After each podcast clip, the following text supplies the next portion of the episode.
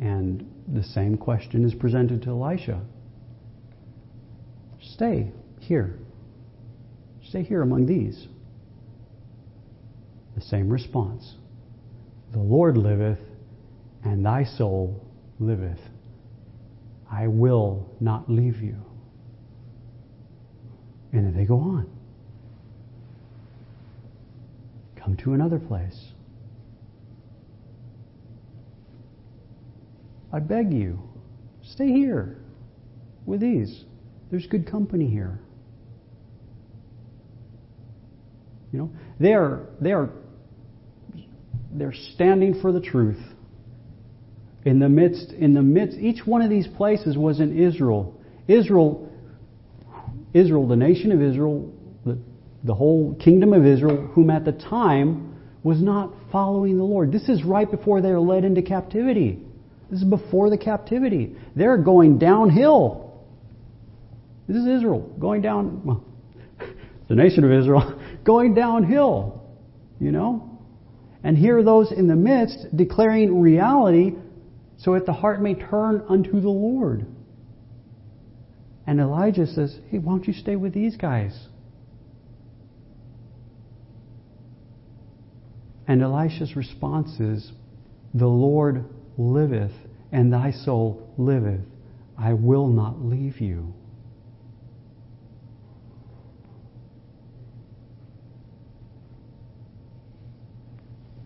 The Lord, by His Spirit, goes to great lengths to prepare the ground of our heart to bring us to such a confession, to where we actually are in pursuit of a person. Because as I stated, we can come to a message. We can come to a teaching. We can come to a doctrine. But we cannot come to the person of Christ. We can embrace a teaching. We can embrace a message. And we can embrace a doctrine. But to embrace a person requires a miracle of God. Every time. Every time. And the Lord, He's not, I mean, Elijah doesn't say, okay, well, stay here, you're not going. Or forget you. No, He doesn't do that. He doesn't do that. He almost wants to see where our heart is. You know? Out of the abundance of the mouth, or out of the abundance of the heart, the mouth speaks. Just to kind of see what's in there. Or not to see what's in there, but to see what it is submitted to. Remember how I mentioned earlier? Ishmael is not submitted unto that which governs the house. He can't. He's a wild man. The scriptures say he's a wild ass of a man. He can't submit unto that which governs the house of God. He can't. It's impossible. So, and what does govern the house of God? And in the Gospels, two different places, I'm thinking of Matthew and Luke, two different passages in Luke, Jesus said, you know, no man lights a candle, puts it under a bushel, you know, hides it under a bed. No. He puts it on a candlestick so that those who are in the house, I think that's Matthew, and those who come into the house, I think that's Luke, may see the light of the house.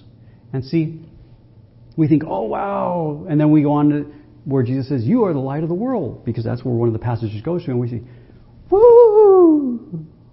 I'm not it. But that's not what we say or what we think. And I love the way, I mean, God really defines it in the book of Revelation, chapter 1.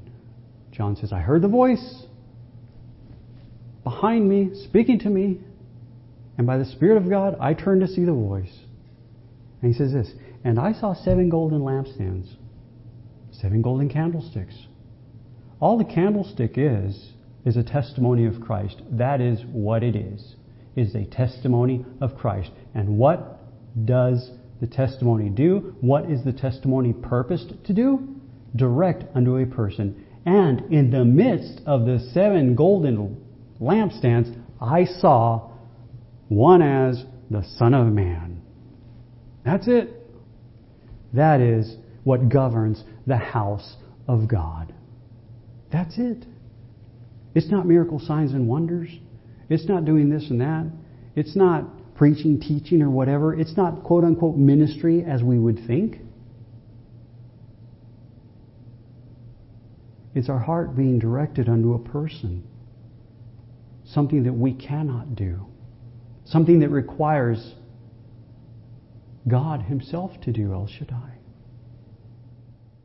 And so all